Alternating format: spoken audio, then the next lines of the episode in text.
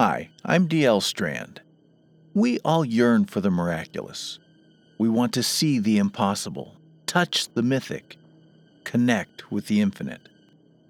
But what happens when we're really confronted with a true thing of wonder? When it's laid out solid before us, how would we react? In today's story, a man and his son get to do just that and find themselves unprepared for the repercussions. Welcome to Storyteller's Pub, where there's always something dark on tap. Now sit back and relax while I bring to you today's story A Day at the Beach. Hurry, the boy yelled. His tiny lungs, mighty for their size, carried his voice well behind him as he zigged and zagged through the dusty parking lot.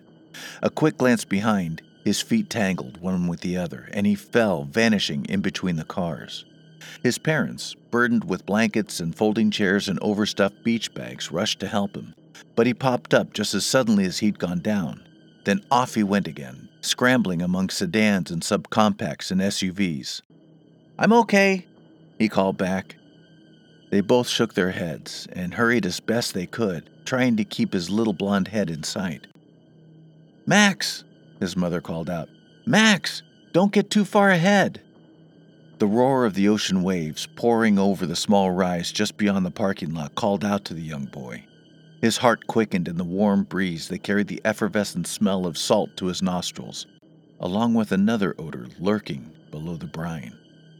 Max, his senses filled with excitement and seemingly deaf to everything else, sped on, his fleeting steps firing off little explosions of dust behind him. Max! His father yelled, adding authority by deepening his voice. The boy, well acquainted with his tone, knew the consequences of disobeying. He paused his sprint and waited impatiently for his parents as they struggled to catch up. He took the time to examine his skinned elbow and brush the loose dirt and pebbles from the shallow wound, exposing tender pink flesh to the hot sun. His mom looked over his shoulder and drew in a breath between clenched teeth. It's okay. It doesn't even hurt, he said, a little too casually. He's fine, his dad said as he divided his load and handed down a beach bag and folding chair to the boy. Maybe this will slow you down a little, he said, smiling, then relieved his wife of one of her overstuffed bags. Dad surveyed the parking lot, packed with a line of cars spreading off up the road, waiting to claim a space. A few other families, weighed down with their own beach gear, shuffled by. Their sandals flapped against the soles of their feet. Lucky we found a space, said Mom. Especially after the way they covered it on the news, replied Dad. Max danced in place, almost like he had to relieve himself. Come on, he urged. All right, little man, lead the way. Sharing a parental sigh, the adults followed their son toward the place where the asphalt gave way to sand, then up to the top of the small hill. There he paused on his own, just for a moment, to get his bearings. Oh, the stench, Mother exclaimed. It smells like a million rotting fish.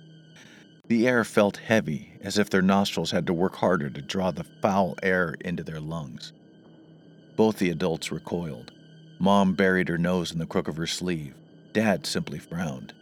Max didn't seem to notice, lost in the wonder of the scene below. There it is, he shouted, pointing down toward the water's edge. A crowd had formed a half circle around the thing. Oh my God, Mom exclaimed. Can it be real? she asked. The beast lay on its stomach. Its massive body, the color of fresh poured asphalt, was taller than two school buses stacked one on top of the other. It lay half stranded on the beach. The other half appeared to breathe with the rhythm of the surf. The tail snaked behind, a broken rudder sunken just beneath the waves, even as its neck roped out into the sand and then curved back upon itself. Both Max and his father grinned. A real dinosaur. Dad absorbed the miracle below with eyes wide like his son's, wiped clean of marketing reports and tax forms and the stresses of adulthood. Come on! Max yelled as he bounded down the sandy decline toward the spectacle below, his burdens bouncing against the back of his legs. Coming! Dad cheered as he shot down the hill after. With each sliding step, his shoes sunk past the ankles until sand packed his shoes tight. Mom stood forgotten, still hiding her nose. We can see from Her words fell short of her boys as they sped down the hill. Plesiosaurus? Dad called as he descended. Nope, replied Max as if the matter was decided. It's too big. Mauisaurus. Dad paused a moment and reconsidered. They'd come about halfway down the hill. From here, he could see how it dwarfed the crowd. Then he began to run again. Wait up! There was no slowing the boy down, so Dad sped up his pace, his legs wagon wheeling around, lobbing sand everywhere as he went.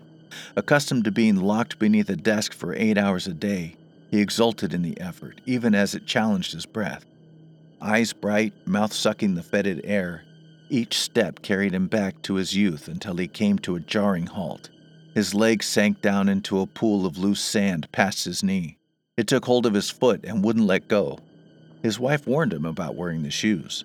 Penny loafers made of soft calf skin, a reward for countless hours spent bent over his desk beneath harsh lights, his feet cramped into unyielding patent leather. The sand will ruin them, she'd warned. Laughing at his predicament, he tugged at the leg, trying to step out of the hole. It wasn't coming. With a laugh, he surrendered the shoe, left it deep in the soft, hot sand. Just a shoe, after all. Once he was free, he kicked the other one high up into the air to land somewhere behind him. He was a boy again, just eight years old, sharing an adventure with his best friend. Together, they scrambled down the hill toward the denizen of a prehistoric age. How cool would it be if he was still alive? Max said breathlessly as they reached the beach together, his eyes bright and unblinking. They looked at each other, grinned, dropped their burdens, and restarted their race. As they ran, the beast swam through the waters of their imagination, its snaked head and body exploding out of the waves and then diving down below to hunt coelacanth and giant squid. They arrived at the crowd together, but now so close they could only see the dark gray hunch of its back listing with the tide over the heads of the people in front of them. Max pushed forward. His small frame found its way between grown ups and teenagers, making a way where none existed. His dad tried to keep up, but for him, the crowd was a murmuring wall, blocking him from the spectacle at the water's edge. Max! he called out as the boy slipped through the crowd like an eel through waving seagrass. The throng closed up again after the boy passed. Excuse me, he said, his hand on the shoulder of a teenage boy. The youth never turned around. He and those around him stood enraptured, holding their hands over their heads, viewing the vast spectacle through the lens of their phones. Max disappeared, putting several rows between them. Excuse me, Dad repeated. His urgent voice rediscovered the authority of his years. Reluctantly, the crowd parted, admitting him, but only so far. He repeated the phrase several times. Please, he said, let me through. It started as a request, then became a statement, and finally, a demand. He thrust his arm ahead of him, followed by his shoulder, and then forced his way through. The deeper he worked his way into the horde, the tighter it seemed to press against him. The moist heat of crowded bodies, combined with the smell of sunscreen and fresh decay, smothered the joy he felt just a moment ago. Max! He called out again. Wait! He squeezed himself through another row, and as he inched forward, the sun vanished as if hidden by a cloud. Suddenly cooler, he looked up and saw that it was the colossal body blocking the sun's light.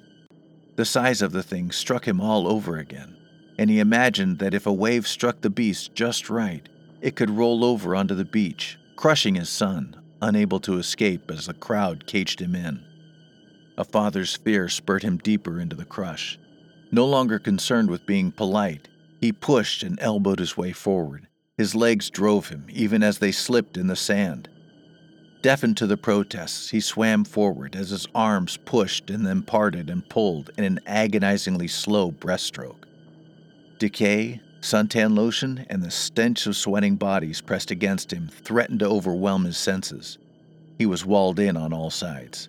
The undulating mass above him blocked out the sky as the indifferent mass around him impeded his progress forward. Stop it! His son's high pitched voice cried out. Dad clenched his teeth and shoved whoever stood between him and his son. Move, he commanded. His vision narrowed, and all he could see was the way blocked before him.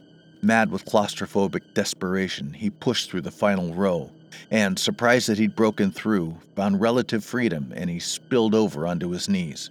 His hand shot out to stop his fall and slapped the tough, cool, rubbery hide of an immense primeval flipper. He recoiled at the touch. The thing was dead, after all. He shot a look to his right, and then to the left, where he spied a familiar blond headed form sprawled on the wet sand. Two teenagers stood above him. One held a blade dripping red. Growling, he jumped to his feet and lunged at the one with the knife, sending him flying. The weapon dropped tip first into the sand. Dad? He spun around and saw his son struggle to his feet. He hugged the boy to his chest, stifling a sob. Then he loosened his hold. You okay? Max nodded and wiped a tear from his own eye. I tried to get them to stop. Max pointed toward the body. Carved into the thick hide, jagged and dripping, was an uneven circle above a hasty X. He hugged his son to him again. Hey, asshole! The teenager had picked himself up from the ground. Dad let go of his son, then plucked the knife from the sand. His lips tight, he folded the blade closed and dropped it into his own pocket, daring the youth to press his claim. Get, he said. The second teenager tugged at his friend's arm. It's not worth it, man, he said as he dragged his friend, protesting, back into the crowd. You sure you're all right? Dad placed his hands on his son's shoulders, then cupped his face, staring into his eyes, no longer wide with wonder, but wet with anger and disillusion. Max nodded. They hugged again and then turned and beheld the beast in front of them. The boy walked over and squatted down in front of the head. Dad knelt down next to the boy as he caressed the beast's nose reverently with tentative fingers. How far had it traveled? How many thousands of miles? His gaze crawled up the hide, past countless crisscrossing scars that told an epic tale of battles won and lost. How many years had it remained hidden? A hundred? A thousand? More? Dad reached out his hand and touched the head as his son had done. As he stroked the skin, he realized that he touched history. No, prehistory. He looked down at the boy who contemplated the animal with grave solemnity. What does it mean? Max asked. Dad cocked his head. What? The carving. Skull and crossbones, I think. He got back onto his feet, brushed his hands off on his shorts. It's a shame, the boy said quietly. It had hunted its prey in the cold, deep waters of legend. A true sea monster, if ever there was one, and now, here it lay. The final insult to its long and intrepid life, was to be gawked at by tiny mammals, the new kids on the block mice. Dad looked down at the head, hardly bigger than his own. The head that had driven the huge body for millennia, witnessed countless sunrises, and now lay lifeless on the sand. Max looked up, his eyes shining with fresh tears. It was so big. How could it be dead? Seeing his boy's reaction to the dead beast made Dad aware of a lesson he'd learned long ago. The calluses of years faded away, and the learning was fresh again, giving rise to a lump in his throat. Everything dies, he said. The boy regarded him thoughtfully as if that truth hadn't really hit him before. If something so colossal and powerful could die, what about his friends? What about his parents? What about him? He nodded slowly as if his father had just passed on some hidden piece of wisdom. They stood up. The crowd parted and allowed them to pass. They had just cleared the throng in the beast's shadow when Max took his father's hand and gently tugged. The man paused and looked down. Why? The boy squinted as he looked up. He thought for a moment. I like to think it's to make room for something better. Better? The boy couldn't imagine anything better than a dinosaur. Like what? The man looked back at the gigantic corpse baking in the sun, then knelt down in the sand and straightened his son's shirt. Like you. He ruffled the boy's hair and then stood up again. Let's go find your mom. Do you think she's going to be mad at us for dumping our stuff? Nah, We'll pick it up on the way back. Max nodded. They walked a few more paces, the sand warm and soothing as it covered their feet. The boy paused and looked back a final time. Dad's breath caught in his throat as he regarded his son, who was maybe not so much a boy as he'd been when they'd first arrived. Max cast his eyes down, noticed his father's bare feet, then looked up at his mother, waving at them from the top of the hill. Without shifting his gaze, he smiled and said with a grin, You lost your shoes? Mom's gonna kill you. Thanks for listening. If you like the show, please share it with someone you know who loves horror, paranormal thrillers, and things that scratch on your door in the dead of night. You can email me anytime through my website, storytellerspub.com.